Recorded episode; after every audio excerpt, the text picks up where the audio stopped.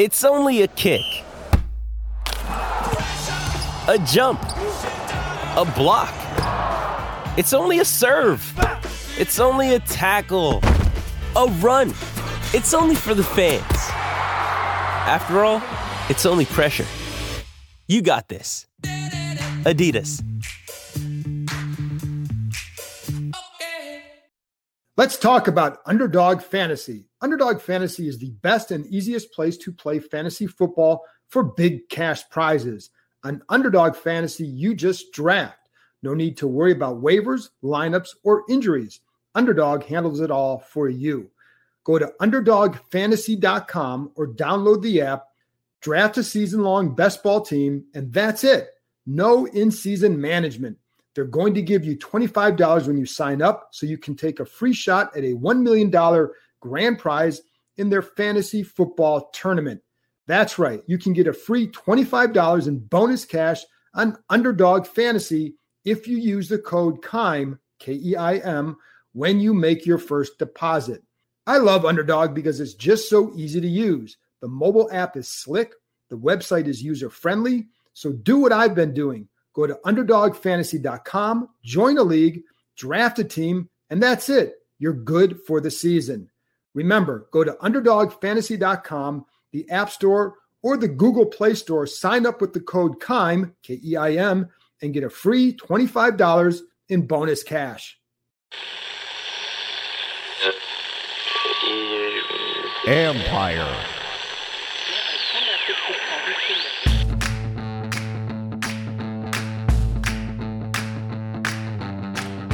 Hello and welcome to my podcast. Today, a wrap up of the first practice back in Ashburn, so it's the fifth practice overall.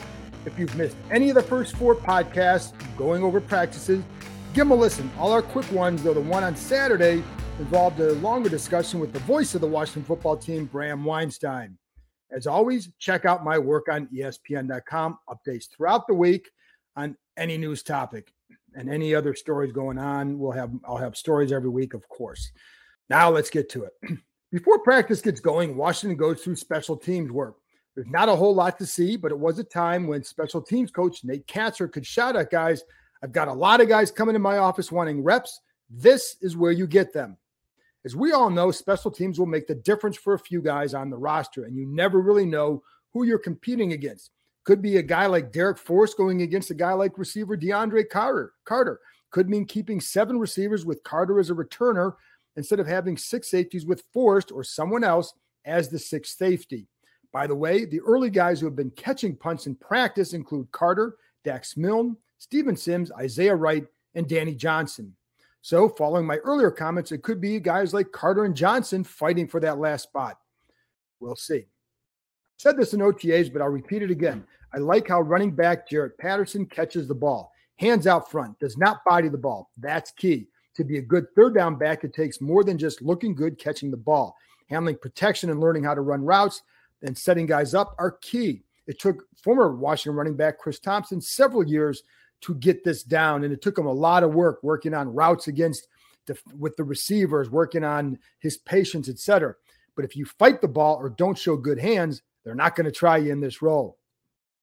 I like watching individual work to see how players go about their job. The defense is always on a far field, and sometimes it's hard to get a good look at them. So it's more common to watch for me to watch the offensive guys. I love watching the wideouts because they're just some professional route runners. I use them as a guide for how, how others should run as well. Watching how Adam Humphries sets a guy up, whether with a subtle head fake or when running at someone, how he keeps his head straight and doesn't give away his cut he holds his head straight longer than others. By longer, could be a half second or so. It's a long time on the route. Or you watch how Terry McLaurin sells the post corner by turning his head inside on the post to sell that post and then cutting back outside.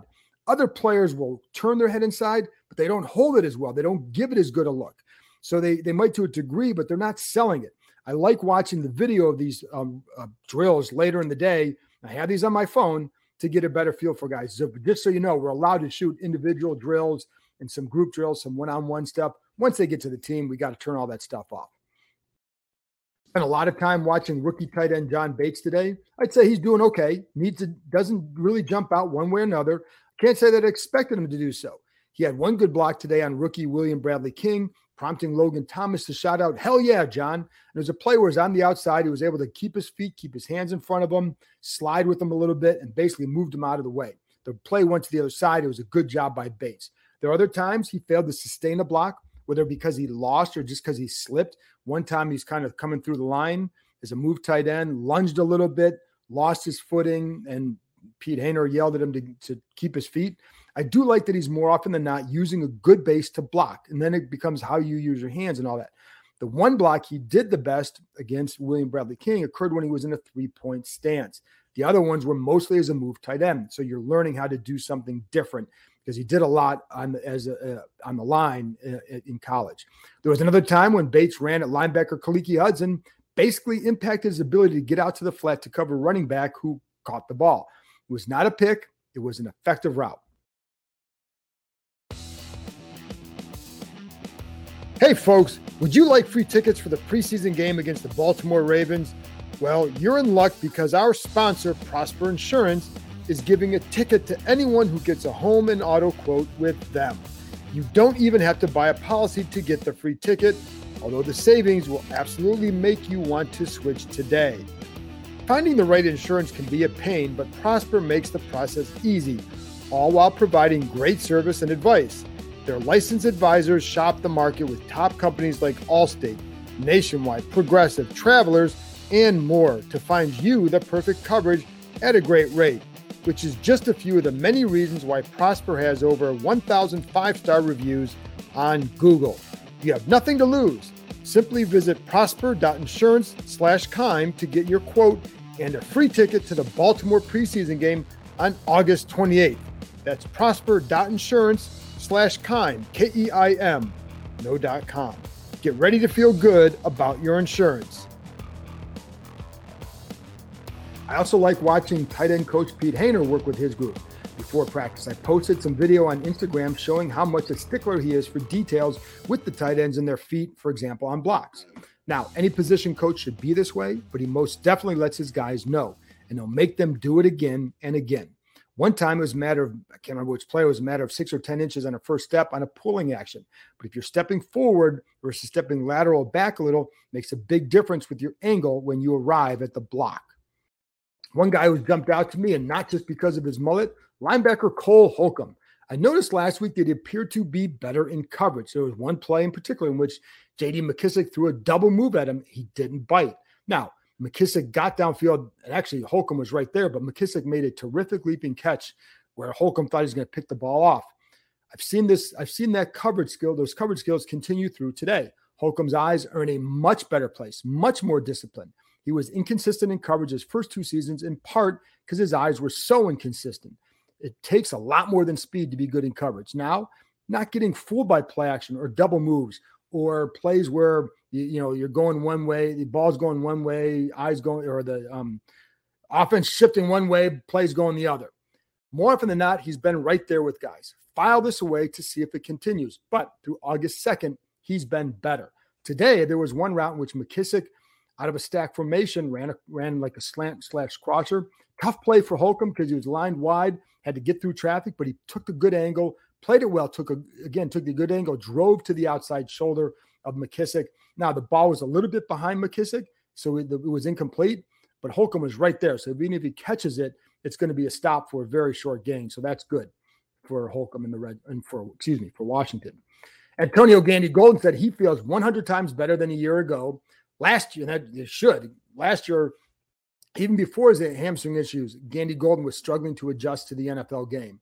Just when he started to get there in camp, he got hurt, and then he got hurt again during the season. He's looked better this camp than he did a year ago, but in all honesty, the bar was low. I don't remember him making a single play last summer other than one block that stood out. He's made a handful of plays this camp. Now, not always against top corners, a lot, a lot of times against lower corners, but he's at least making them now. And he made two of those today, catching a couple 50 50 balls. He's a big body bigger body who was a fourth round pick by this staff. And those are all important things to know.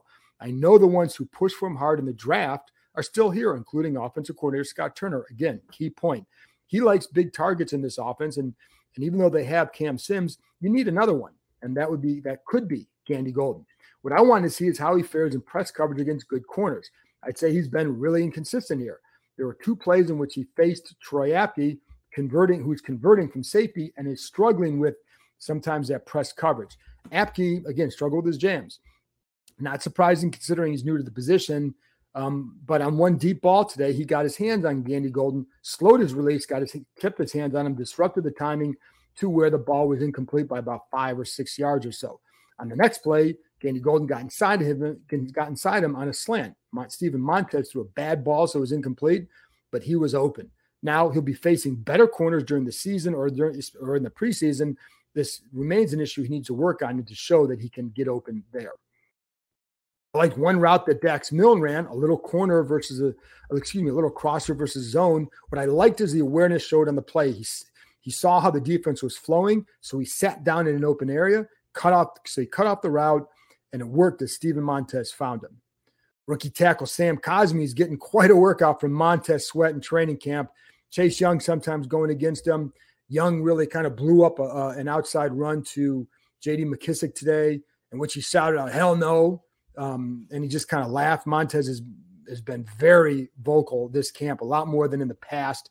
He's clearly finding a comfort level and having some fun. Now, I will say they burned him on a screen to his side, so he's got to start playing with some of that awareness because they got them later on that where he rushed upfield and, and McKissic slid behind him on a screen and that's something that Chase Young does really well, plays with great awareness. That's where Montez needs to get to.